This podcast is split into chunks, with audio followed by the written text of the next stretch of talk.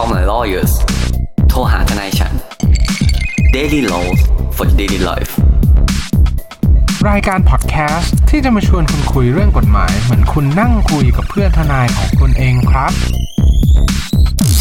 สวัสดีครับ ยินดีต้อนรับเข้าสู่รายการ Call My Lawyers โทรหาทนายฉันนี่อยู่กับผมออฟ เนตและคุณภูมิภูมิพงศ์อีกแล้วครับสวัสดีครับสวัสดีครับสวัสดีครับ สวัสดีครับคุณภูมิครับ กลับมาพบครักับบผมพวกเราอีกแล้วครับ ใน episode นี้ อ่า ครับ ถ้าท่านผู้ฟังเนี่ยได้เห็นตัวตัมเนลของเรื่องนี้แล้วก็คงรู้แล้วแหละว่ามันเป็นเรื่องอะไร ครับ ซึ่งเราจะบอก EP เนี้ยคุณออฟอะพูดเสมอว่าเราก็ไปอ่านข่าวคุณพิธามาใช่ปะคุณคุณออฟพูดใน EP ก่อนๆมาด้วยเวยว่าเป็นครับแบบเรื่องของว่าที่นายกซึ่งหลังจากตอนเนี้ย ที่ก็ยังเป็นมีข่าวเนี่ยก็ยังผมเป็นเรื่องของว่าที่นายกอยู่ดี ไม่ผมกังวลว่าแบบ ผมกลัวว่าจะไม่ใช่ว่าที่นายกจ ริงๆเลยนะครับ คือคือความความสุ่มเสี่ยงมันสูงขึ้นเรื่อยๆ ระยะเวลามันนานแล้วความสุ่มสุ่มเสี่ยงมันสูงก็ไม่เป็นไร อันนั้นเป็นเรื่องการเมืองแต่ว่า อันนี้ผมจะบอกว่าเป็นเรื่องของท่านว่าที่นายกเนี่ยมันก็อาจจะไม่ไม่แฟร์เกินไป ขอบ่นคำเดียวเลยอืมว่าแบบ มันจะเฮี้ยอะไรกันนักหนาวะครับ คือแนั่นแหละโอเค อันอะผมเข้าใจ เพราะว่าผมก็อยู่ในอารมณ์แบบนั้นเหมือนกันว่า มันเป็นเหมือนอารมณ์เอียงว่าว่าแบบอืมว่าแบบ เออ ก็นั่นแหละครับ ก็ตามครับที่ท่านผู้ฟังติดตามข่าวอะว่าทุกคนก็คอยจับตามองเนาะนู่นนี่นั่นแต่ว่าเรื่องเนี้ยต้องบอกว่า เอ่อต้นกำเนิดมันเนี่ย ก็อย่างที่คุณภูมิบอกแหละครับ ว่ามันมีเรื่องเกี่ยวกับการขายที่เนาะของอืมท่านว่าที่นายก ซึ่งผมอะบอกเลยว่าสองผมสองคน ผมก็คุณภูมิเนี่ย ไม่ได้อ่านในเนื้อหาของข่าวใด ๆเลย เออ แต่แต่แค่คืออ่านไม่เกินวันละแปดบรรทัดอะต้องเรียกว่าข่าวเนี้ยใช่คืคืออคือคือพอมันเป็นประเด็นปลีกย่อยแบบเนี้ยผมรู้สึกว่า เออ ก็เป็นข่าวได้ทุกวันเลย เออ น่าสนใจอะ คือเออออย่างนี้ คือตอนแรกอะต้องต้องเล่าให้ท่านผู้ฟังฟังก่อน คือ เราก็คิดหัวข้อกันด้วยด้วยการเป็นคนเตรียมตัวเนาะเราก็คิดกันเมื่อเช้า ก็เลยมีการ drop เรื่องกันในใน group LINE อะไรเงี้ยว่าเอ้ยเออเสนอเรื่องอะไรดีอืมปุ๊บปุ๊บเสร็จผมก็เสนอเรื่องหนึ่งไปคุณออฟก็ตีกลับมาเป็นเรื่องนี้ แล้วตอนแรกอืมเราก็บอกว่าเฮ้ย แต่เป็นคุณพิธาอีกแล้ววะแต่ก็กูก็ไม่ได้อ่านนะ ผมบอกเอ้ยไม่ได้อ่านก็ดีถ้างั้นเราไม่ต้องพูดข่าวเขาเลย แต่เราเอาหัวข้อเขาเนี่ยมาทำ EP นี้กันครับ ซึ่งก็ดีครับ เพราะว่าในในเรื่องเนี้ย จริง ๆ แล้วก็เป็นเรื่องแบบเหมือนคลาสสิกเรื่องหนึ่งของของวงการ วงการกฎหมายที่เกี่ยวข้องกับที่ดินเหมือนกันนะ เอาจริงๆว่าคลาสสิกมาก เออ คือ คือ คือมันเป็นเรื่องที่แบบเหมือนอมตะนิรันดร์การสุดๆ ว่าจริงๆแล้วเนี่ย ไอ้คำว่าการซื้อขายที่ดินเนี่ยครับที่บอกที่กฎหมายกำหนดไว้ว่าจะต้องทำมีแบบจดทะเบียนต่อเฮ้ยพนักงานเจ้าหน้าที่เนี่ยอย่าเพิ่งสปอยสปอยเอาเอาเอาเรื่องก่อนเอาเรื่องก่อนเลยเดี๋ยวคุณออฟจะได้เล่ายาวๆเลยมาโอเค โอเค เรื่องราวเนี่ยมันคือเป็นอารมณ์ว่า เวลาที่คุณจะไปซื้อขายที่ดินสักที่หนึ่งเนี่ย ครับ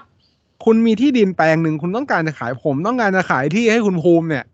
อะเวลาที่ผมไปแจ้งราคาเนี่ย ครับเฮ้ยมันมีหลายราคาเหลยเกินว่ะ แบบเหมือนที่ดินแปลงเนี้ยมันก็มีราคาประเมิน ราคาที่เราซื้อมาเนาะราคาที่อ่ากรมธนารักษ์เนี่ย ประเมินมูลค่า ว่าเออที่ดินแปลงเนี้ยมันมีราคาประเมินเท่าไหร่ และอีกราคาหนึ่งก็คือราคาตลาดหรือราคาที่บุคคลทั่วไปเขาซื้อขายกัน ซึ่งสามราคาเนี้ยมันจะเป็นคนละคนละแนววิธีการคิดกันเลย โดยอ่าที่ประเด็นในวันเนี้ยก็คือ การที่เราไปซื้อขายที่ดินนะกรมที่ดินเนี่ย ทุกคนทราบว่าไปซื้อขายที่ดินเนี่ยต้องไปจดทะเบียนกับพนักงานเจ้าหน้าที่อยู่แล้ว เพราะว่าเป็นครับแบบตามที่กฎหมายประมวลแพ่งอะกำหนดไว้ครับ แล้ว การไปแจ้งราคาแบบเนี้ย เราแจ้งราคาไหนกันแน่ แล้วถ้าเราแจ้งราคาแบบที่มันไม่ถูกต้องอะ ตามที่มันควรจะเป็นอะ มันมีผลเสียยังไงบ้าง อันนี้เป็นหัวข้อหลักๆก่อนว่า วันนี้เราจะพูดถึงเรื่องการซื้อขายที่ดินเป็นหลัก ส่วนประเด็นที่เราจะมานั่งคุยกันแบบเหมือนคุยกันแบบ ออกแบบเหมือนความเห็นนิดๆหน่อยๆเนี่ย ก็คือน่าจะเป็นเรื่องว่าความรับผิดของตัว ผู้ซื้อผู้ขายเนี่ย ที่ถ้าสมมุติว่ามันมีการเปลี่ยนแปลงราคาที่ซื้อขายจริง แล้วก็ไปแจ้งครับต่อเจ้าพนักงานเนี่ยเอ้ยมันมีความรับผิดทางกฎหมายอะไรที่เข้ามาเกี่ยวข้องบ้าง แล้วครับ เออ แล้วเรามีข้อควรระวังในการดำเนินวิธีการแบบเนี้ยยังไง ซึ่งซึ่งครับซึ่งเรื่องเนี้ยก่อนที่เริ่มเริ่มไปไปไปคุยกันเรื่องวิธีการเนี่ย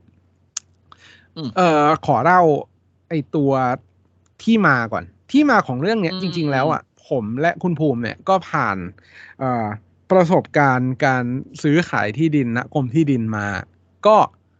ก็ก็ค่อนข้างที่จะแบบเหมือนก็เคยทำเราเราอาจจะบอกว่าตัวเองไม่ได้ไม่อาจจะไม่ได้เชี่ยวชาญ แต่ว่าก็เคยทำไอ้ผมโอนเป็นร้อยคุณน้องแต่เออประเด็นคือมันไม่ใช่ที่ผมเท่านั้นอะครับผมผมต้องรีบยกมือครัแต่บกูอยากแจ้งเลยว่ากูไม่ได้รวยไม่ต้องสรรพากรไม่ต้องมาตรวจนะคือครักูบเป็นทนายเฉยๆนะครับ ก็คือก็คือไปไปเกี่ยวข้องกับการทำอ่านิติกรรมที่กรมที่ดินอะไรอย่างเงี้ยแล้วอะแล้วพอนั้นเสร็จปุ๊บเนี่ยเราก็จะเจอเนาะเราก็จะเจอบาง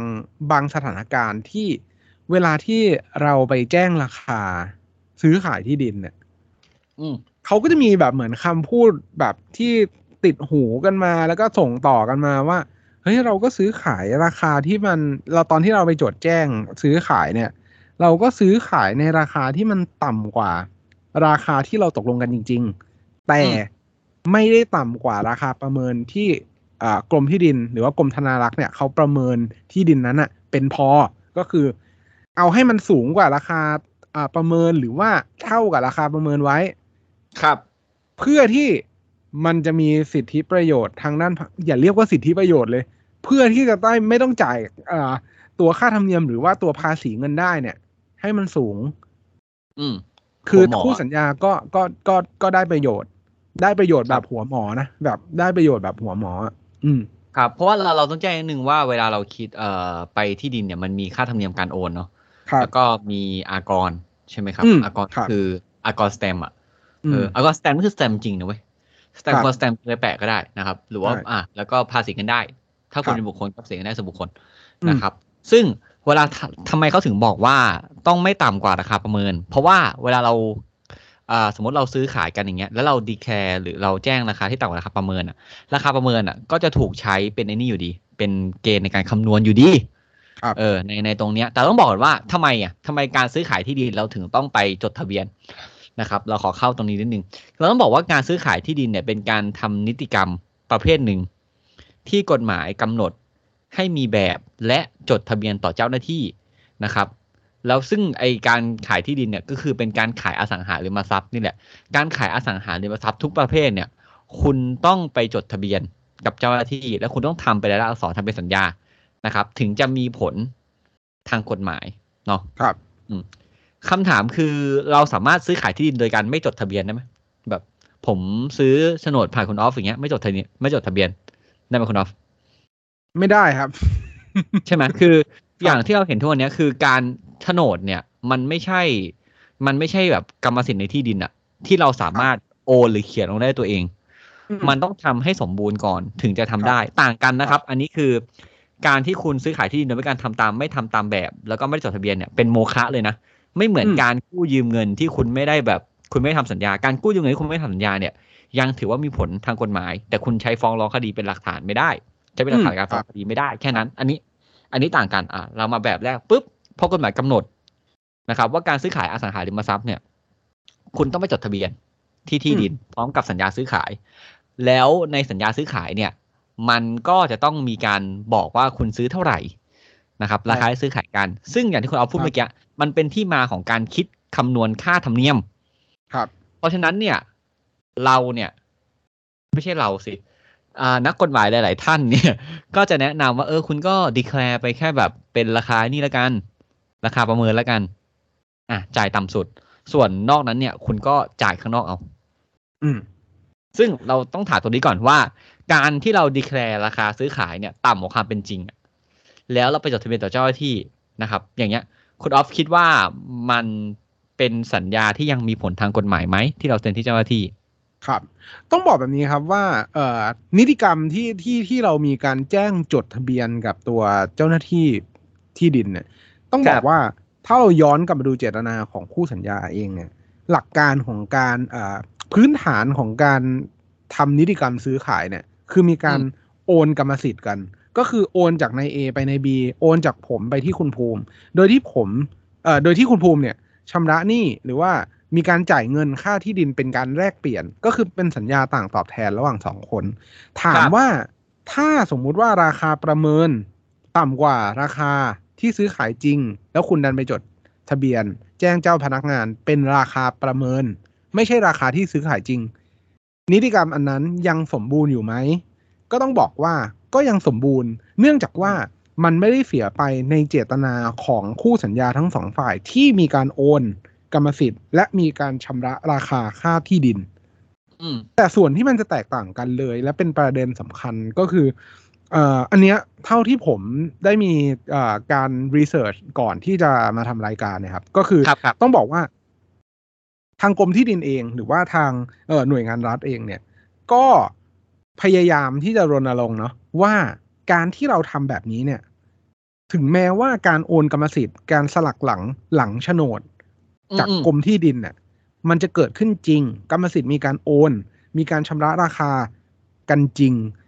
แต่สิ่งที่คู่สัญญาจะเสียประโยชน์ไปจากเรื่องเนี้ยก็คือผลทางกฎหมายที่มันเกี่ยวข้องกับการชำระราคาเนี่ย มันก็จะผิดเพี้ยนไป เนื่องจากอืมว่ามันไม่ใช่ราคาที่ซื้อขายกันจริง ครับ อันนี้ยกตัวอย่างง่ายๆเลยว่า ถ้าราคาประเมินห้าสิบบาท แต่คุณซื้อขายกันจริงที่หนึ่งร้อยบาทอะ ราคาที่มันปรากฏอยู่ในทางทะเบียนเนี่ย มันก็จะเป็นแค่ห้าสิบาท แล้วอืมค่ะการที่มันเอ่อมีความแตกต่างกันแบบเนี้ยผลทางกฎหมายมันเป็นยังไง มันอาจจะไปกระทบถึงในเรื่องของการใช้สิทธิ์ของคู่สัญญา ตามประมวลกฎหมายแพ่งเอง หรือตามสัญญาที่มีข้อตกลงกันที่อยู่ข้างหลังได้ เนื่องจากว่าเวลาเรากล่าวอ้างถึงราคาที่มีการซื้อขายอะครับ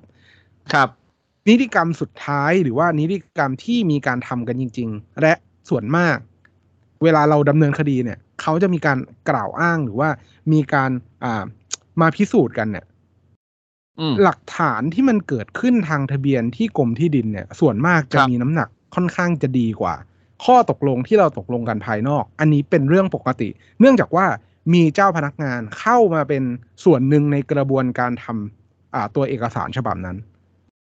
ครับ ซึ่งผมต้องบอกก่อนว่าไอไอมุมเนี้ยถ้าผู้ฟังอาจจะอาจจะงงใช่ไหมคือเอาอย่างนี้ท่านผู้ฟังเวลาท่านผู้ฟังไปถ้าท่านผู้ฟังเคยซื้อพวกบ้านพวกคอนโด พวกอะไรสักอย่างอะท่านผู้ฟังจะต้องไปเซ็นเอกสารหนึ่งก่อนหน้าที่จะเซ็นสัญญาซื้อขายให้กรมที่ดินอะเราจะเรียกว่าสัญญาจะซื้อจะขาย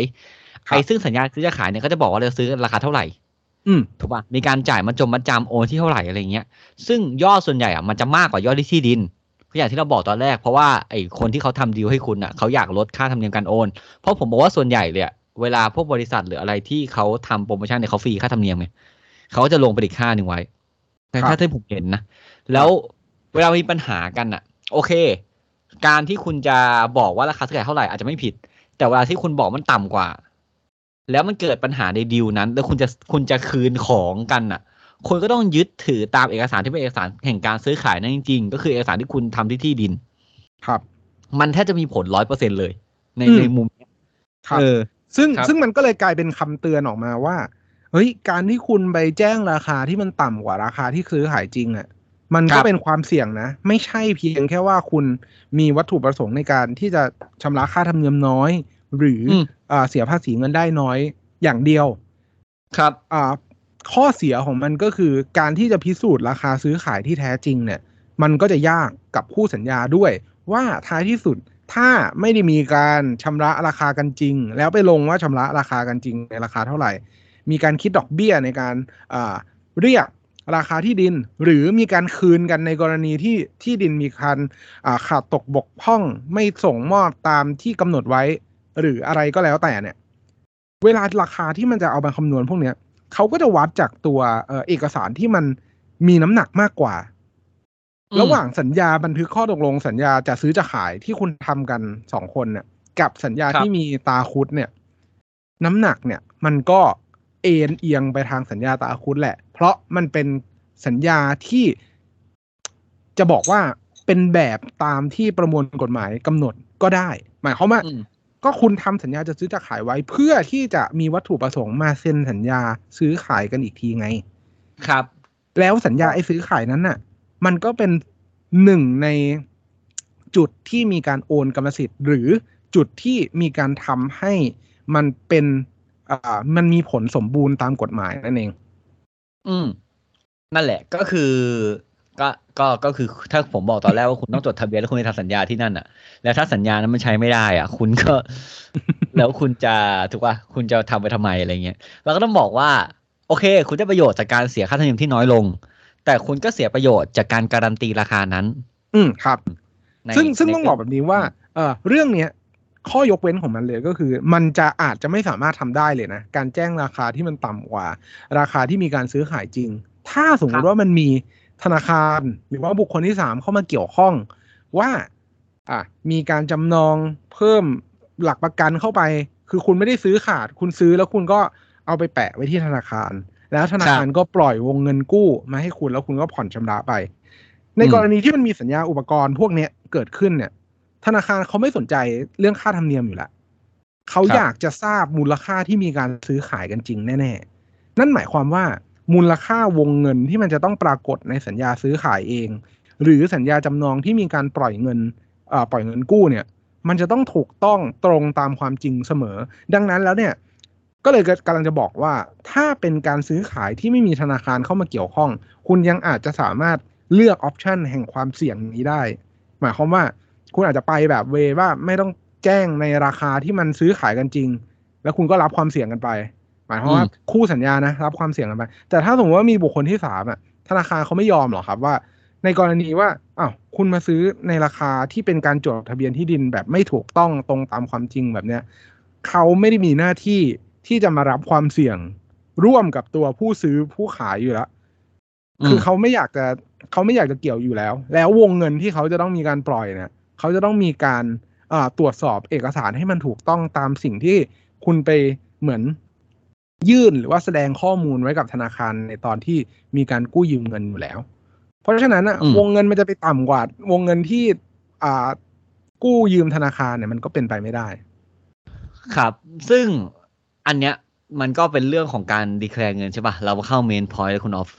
คุณออฟว่าการที่เราไป declare ราคาที่กรมที่ดินอะราคาซื้อขายอะครับต่ำกว่าราคาที่เราซื้อขายกันจริงเนี่ย คุณออฟอืมมองว่ามันมีความผิดอะไรยังไงไหม ครับ คือพอพูดถึงเรื่องความรับผิดอ่าทางอาญาเนาะเราเราโฟกัสอ่าไปที่อ่าความรับผิดทางอาญาก่อนเลยว่า ท้ายที่สุดแล้วเนี่ยเอ่อความผิดเนี้ยที่มีความสุ่มเสี่ยงที่เราจะเข้าไปเกี่ยวข้องมากที่สุดเลยเนี่ย ก็คือคงหนีไม่พ้นเรื่องการแจ้งความเท็จต่อเจ้าพนักงาน เพราะว่าเวลาที่คุณไปแสดงราคาที่มันต่ำกว่า ต่ำกว่าแบบเหมือนราคาที่ซื้อขายจริงอะเรื่องนั้นน่ะมันเป็นความเท็จอยู่แล้วล่ะ คือมันเป็นข้อความที่เป็นเท็จ แล้วคุณก็ไปแสแสดงว่าอ้าวขายกันที่ห้าสิบแต่จริง ๆ แล้วอะ ราคาที่มีการจ่ายกันจริงอะหนึ่งร้อยแต่คุณไปแจ้งอืมที่ห้าสิบคุณก็คือแจ้งข้อความเท็จแล้วแหละ แต่อืมพอพิจารณาถึงองค์ประกอบอะสิ่งที่เราคุยกันเมื่อกี้ว่ามันอาจจะทำให้เดือดร้อนอะ กับประชาชนเอ้ยอาจจะทำให้เดือดร้อนกับผู้อื่น หรือประชาชนหรือเปล่า ซึ่งเป็นองค์ประกอบความผิดของเรื่องนี้อืมเราก็ต้องมานั่งคุยกันต่อ ใช่ อันนี้ผมขอแตกไอองค์ประกอบความผิดของการแจ้งความเท็จให้ฟังนิดนึงอ่าการแจ้งความเท็จนี่คือการแจ้งข้อความใดอันเป็นเท็จต่อเจ้าหน้าที่ แล้วก็บวกกับทำให้ผู้อื่นหรือทำให้ประชาชนเสียหาย ครับ ไอการแจ้งความเท็จให้เจ้าหน้าที่หรือไม่เนี่ยไอการแจ้งราคาที่ต่ำกว่าความเป็นจริง อันเนี้ยแม่งเท็จอยู่แล้วถูกปะเพราะว่าครับคุณซื้อขายกันราคาหนึ่งแต่คุณแจ้งอันหนึงอันนี้อันนี้เท็จอยู่แล้วอันแรกยกไปเลย แต่ไอการที่เขาแจ้งเนี่ยเสียหาย อันนี้ขอเราแยกไปทฤทฤษฎีกับปฏิบัติก่อนนะ ทฤษฎีเนี่ย การที่เราแจ้งเท็จไปเนี่ย ไอ้คำว่าผู้อื่นนะครับประชาชนเนี่ยเสียหายเนี่ย คุณออฟมองว่าแบบมีใครเสียหายปะคือเรื่องเนี้ยต้องบอกว่าถ้าสมมุติเราพูดกันถึงในวงการซื้อขายเนี่ยไม่มีใครเสียหายนะอืม ไม่มีใครเสียหาย เพราะอะไร เพราะเวลาที่คุณไปซื้อเนี่ย คุณมีมีการไปจดทะเบียนโอนที่ดินน่ะโอนขายที่ดินกันเนี่ยครับคู่สัญญาก็คือทั้งผู้ซื้อผู้ขายเนี่ย จะต้องมีการลงนามในสัญญาตาคุดอยู่แล้ว ซึ่งอืมจะเป็นไปไม่ได้เลยที่คู่สัญญาทั้งสองฝ่ายเนี่ย ไม่รู้เรื่องข้อความที่มาไปจดแจ้งเนี่ย หมายความว่าราคาที่ไปจดแจ้งเนี่ย คุณรู้อยู่แก่ใจอยู่แล้ว ทั้งคู่นะ เน้นย้ำว่าทั้งคู่รู้อยู่แก่ใจอยู่แล้ว ว่าซื้อขายกันในราคาที่สูงกว่า อืมแต่ไปจดทะเบียนที่ราคาต่ำแบบเนี้ยแล้วสองคนเนี้ยเดือดร้อนไหมก็ไม่ได้เดือดร้อน เพราะสมัคแต่ถ้ารใจ ใช่ แล้วเพราะถ้ามีคนใดคนหนึ่งแจ้งเนี่ย คุณก็รู้แต่วันนั้นแล้ว คุณก็คุณก็ไม่ใช่ผู้เสียหาย ใช่ โดยนิยที่เราพูดกันในอีพีที่แล้วถูกปะใช่ เพราะว่าถ้ามึงจะมาเคลมว่ามึงไม่ได้แจ้งความเท็จ ในวันนั้นน่ะคุณต้องโต้แย้งแล้ว ใครเซ็นฮ้ยเออ ไม่ใช่ร้านอาหารนะคุณเออ ไม่ใช่แบบ ไม่ใช่แบบเอ้ยไม่ได้อ่านอะไรเงี้ยมันเป็นไปได้ คือคือบางอย่างเนี่ย เราไม่สามารถอ้างได้ว่า เราไม่ทราบหรือเราไม่รู้ เพราะว่าในการทำนิติกรรมแบบเนี้ย ต้องบอกครับก่อนว่าคุณจะต้องไปแสดงตัวตนกับเจ้าพนักงาน เพื่อที่จะยืนยันว่าคุณคือคนคนนั้นจริงๆครับแล้วผ่านโปรเซสการพิสูจน์ตัวตนว่าคุณคือคนที่จะมาลงนาม อันนี้เว้นกรณีเรื่องมอบอำนาจทิ้งไปก่อน เอาไม่แบบเหมือนไอ้ตัวมบุอคบคลอำนาจเนี่ยขอเขาดึงไอ้มอบอำนาจเนี่ย ก็ยิ่งชัดเพราะมอบอำนาจต้องเขียนยอดเงินมาด้วย ใช่ คือพอมอบอำนาจแล้วเนี่ย คุณเอาจริง ๆว่าทุกทุกกรณีน่ะยากมากที่จะปฏิเสธได้ว่าคุณไม่ทราบว่า ราคาที่แจ้งเนี่ย มันเป็นราคาที่ต่ำกว่าความเป็นจริง คู่สัญญาอืมทั้งคู่เนี่ย ไม่สามารถกล่าวอ้างต่อสู้ใครก็แล้ว แต่ที่มามาพิสูจน์เรื่องเนี้ย ครับ แล้วเวลาเซ็นเนี่ยไม่ได้เซ็นจุดเดียวนะเว้ยเออ เป็นสิบ นอกซ็เหนือแบบจากถ้าเออ ยิ่งยิ่งยิ่งถ้าสมมติว่าเป็นบริษัทอะเป็นบริษัทเนี่ย มีรายงานประชุมการประชุมมารับรอง มียืนยันลายเซ็นอีก ครับ มีหนังสือมอบอำนาจ มีทุกๆอย่างที่มันประกอบกันเข้าไปอะ อืม แล้วทุกอย่างเซ็นอย่างละสามชุด อืม อืม คุณเซ็นแบบคือคุณไม่มีทางสู้ได้ ถ้าคุณจะถ้าคุณจะไปเวลโอ้ยผม ไม่รู้เรื่องว่าเขาดีแคลร์อะไรกันผู้ครับขาย ผู้ขายเขา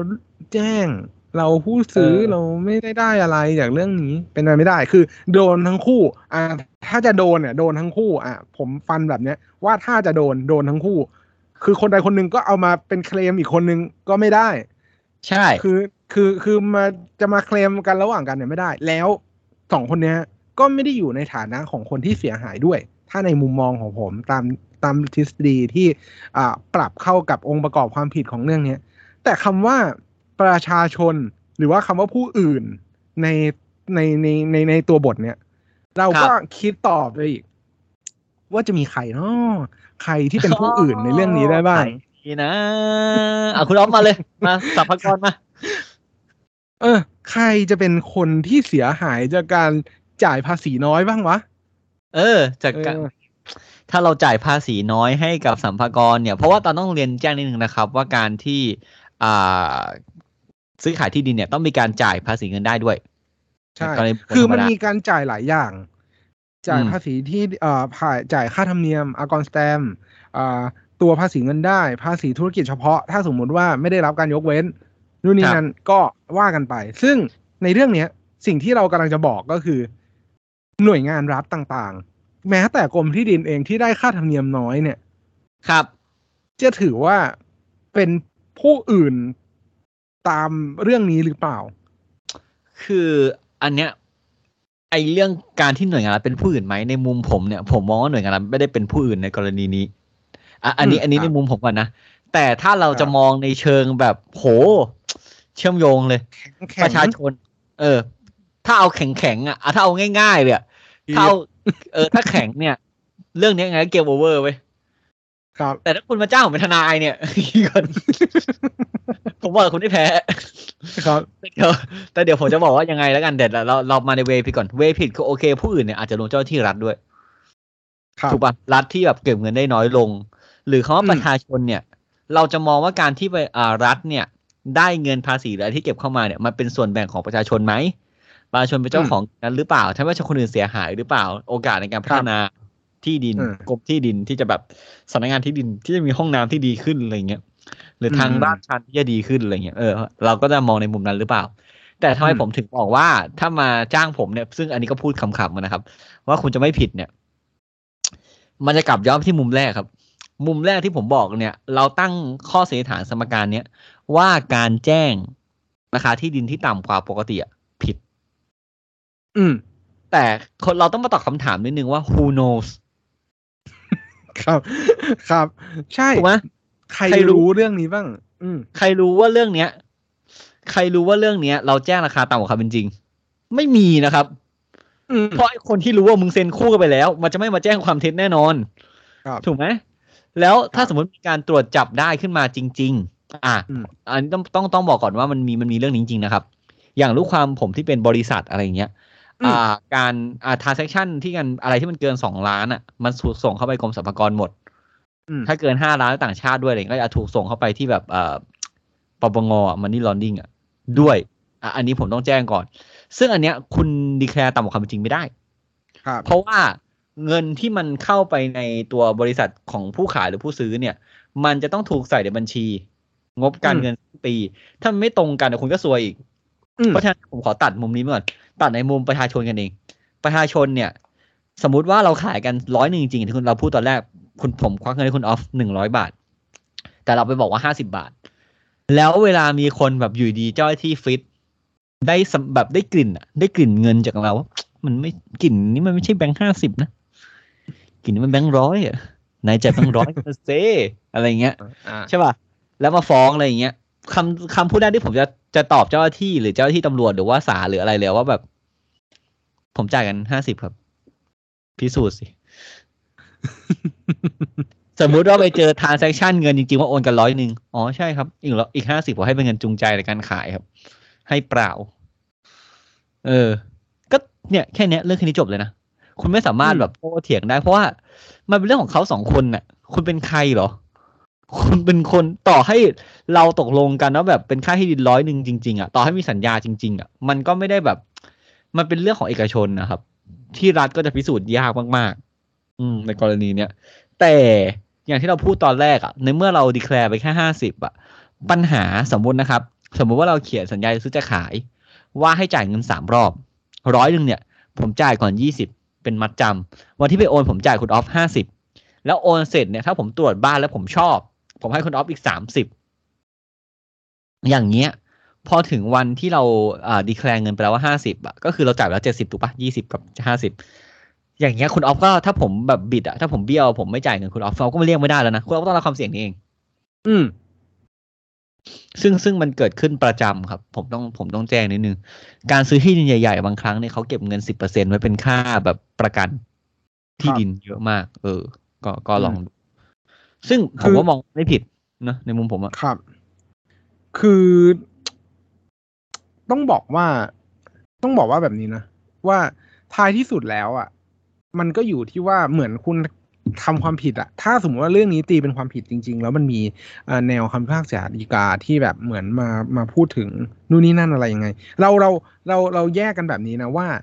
เอ่อในกรณีที่มีการตกลงกันว่า คุณจะไปจด ไอราคาประเมินเนี่ยจดทะเบียนกันที่ราคาประเมินแทนที่คุณจะจดในราคาตลาดแล้วข้อความเนี้ย มันเข้าไปอยู่ในสัญญาจะซื้อจะขายกันอะ ไม่ต้องห่วงเรื่องเนี้ย ข้อสัญญานั้นเป็นโมฆะแน่ๆหมายความว่าอ่าข้อสัญญาเนี้ยมันเป็นข้อตกลงที่ขัดต่อความสงบเรียบร้อยอยู่แล้ว เพราะคุณมีเจตนาที่จะเหมือนปิดบัง ไม่เปิดเผยความจริงกับตัวเจ้าพนักงานอยู่แล้ว ด้วยครับ ด้วยเอ่อเจตนารมณ์ของข้อเนี้ยมันขัดต่อกฎหมาย เพราะฉะนั้นไอ้ข้อสัญญานั้นนะมันโมฆะอยู่แล้ว แต่พอครับเวลาที่เราเข้าไปทำอ่านิติกรรมกับตัวกรมที่ดินแล้ว มีการโอนแล้วมีการชำระค่าทำนงธรรมเนียมเรียบร้อยแล้วนะมันก็จะกลับมาว่า คุณทำผิดจริงแต่การกระทำความผิดของคุณน่ะ ถูกถูกแบบเหมือน มีการพิสูจน์ได้ไหมว่ายังไง มันก็เหมือนว่าคุณทำความผิดแต่คุณ มันไม่มีใครสามารถจับได้อะมันก็เป็นเรื่องที่ไม่ควรสนับสนุนอยู่แล้วแหละ เพราะถ้าสมมอะติแน่นอว่านเออมันมันเป็นเรื่องที่มันไม่ถูกต้องอยู่แล้ว การที่ที่เรามาพูดในวันเนี้ยก็ไม่ได้บอกว่าเฮ้ยเราต้องไปทำไปโอนเออที่ควรดินให้ทำมันต่ำกว่าราคาอะไรเงี้ย ซึ่งเราไม่สนับสนุนเรื่องอย่างนั้นอยู่แล้ว เพราะอืมมันสร้างปัญหาในในในการทำงานของเรามาค่อนข้างค่อนข้างจะมีหลายเรื่องที่แบบเหมือนตามมาอ่าใช่จากการที่ ตามมาจากการที่คุณไปโอนกันในราคาที่มันต่ำกว่าราคาที่ซื้อขายจริงเนี่ย มากกว่าแล้วมันได้รับผลกระทบ ไม่คุ้มค่ากับเงินภาษีที่มันเงินภาษีหรือค่าธรรมเนียมที่มันเสียน้อยลงอะ อืม เพราะว่าถ้าคุณดีแคลร์แบบราคาจริงๆที่คุณซื้อขายกัน คุณไม่ต้องเข้ามาฟังเราสามสิบกว่านาทีนี้นะอืมถูกปะเพราะว่าใช่อันนี้อันนี้ผมบอกลูกความเสมอเลย มันก็มีลูกความที่อาจจ่ายเงินน้อยใช่ แล้วก็บอกว่าเออมันสามารถทำได้นะ แต่ในกรณีที่ถ้าเขาทำได้ถ้าเขาจ่ายไหวในราคาที่แบบค่าธรรมเนียมที่มันถูกต้องอะไรเงี้ยคุณก็จะไม่ต้องมีทนาย อืมถูกคุณปะเหมือนไปโอน คุณเหมือนไปโอนกันปกติเหมือนสามัญชนทั่วไปอะ แล้วเรื่องมันก็จบ เออ เพราะว่าอะไรที่มันถูกต้องอะ มันไม่ต้องเออพูดอย่างนี้ไม่ได้ อะไรที่มันถูกต้องเนี่ย มันก็ไม่ต้องการคำอธิบายเยอะพอมันไม่ต้องการคำอธิบายเยอะทนายก็ไม่ได้จำเป็น อืมถูกป่ะแต่อะไรที่คุณต้องการแบบ คุณต้องการนักกฎหมายคนนั้นมาพูด คุณต้องการองค์นั้นองค์นี้มาพูดอะไรเงี้ยเพื่ออธิบายข้อกฎหมายให้เข้าใจอะคุณโปรดคิดไว้ก่อนว่าเรื่องนั้นไม่กลิ่นตุตุละแหม่งแม่งครับ เออ นั่นแหละ ผมบออืกมแล้วว่าตามทฤษฎีผิด ชัวร์ครับ แต่ทางปฏิบัติอะเอาลงยากบอกเลย ครับ ถ้า เออครับนั่นแหละทีนี้คุณจากทนายคุณนะครับ ผมว่าการที่เราจะดีแคลร์ราคาเอ่อ ซื้อขายเนี่ยต่ำกว่าราคาต่ำกว่าราคาที่เราซื้อขายจริง ๆ เนี่ยทำได้ ผิดไม่ผิดอะคุณคุณลองย้อนไปฟังดู เราพูดไปเยอะแล้วแต่มันมีข้อดีข้อเสียนะ คุณอาจจะจ่ายค่าธรรมเนียมต่ำแต่เวลาคุณเสียแบบต้องการเงินคืออะไรคืนเนี่ยคุณก็เรียกได้แค่ค่าที่ดินนะครับ อย่าลืมนะเดี๋ยวหาว่าทนายคุณไม่เตือน เชิญคุณออฟครับ ก็หวังเป็นอย่างยิ่งว่าท่านผู้ฟังทุกท่านจะสนุกไปกับพวกเราใน episode นี้ หากท่านผู้ฟังท่านใดมีข้อสงสัยข้อเสนอแนะ สามารถติชมฝากหาพวกเรา Call My Lawyers ได้ที่เพจ Facebook YouTube หรือช่องทางที่ท่านรับฟังอยู่ในขณะนี้ครับสำหรับวันนี้ต้องขอลาไปก่อน สวัสดีครับ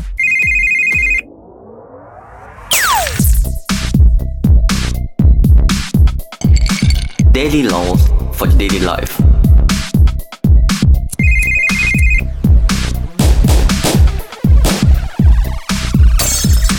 Daily laws for Daily Life.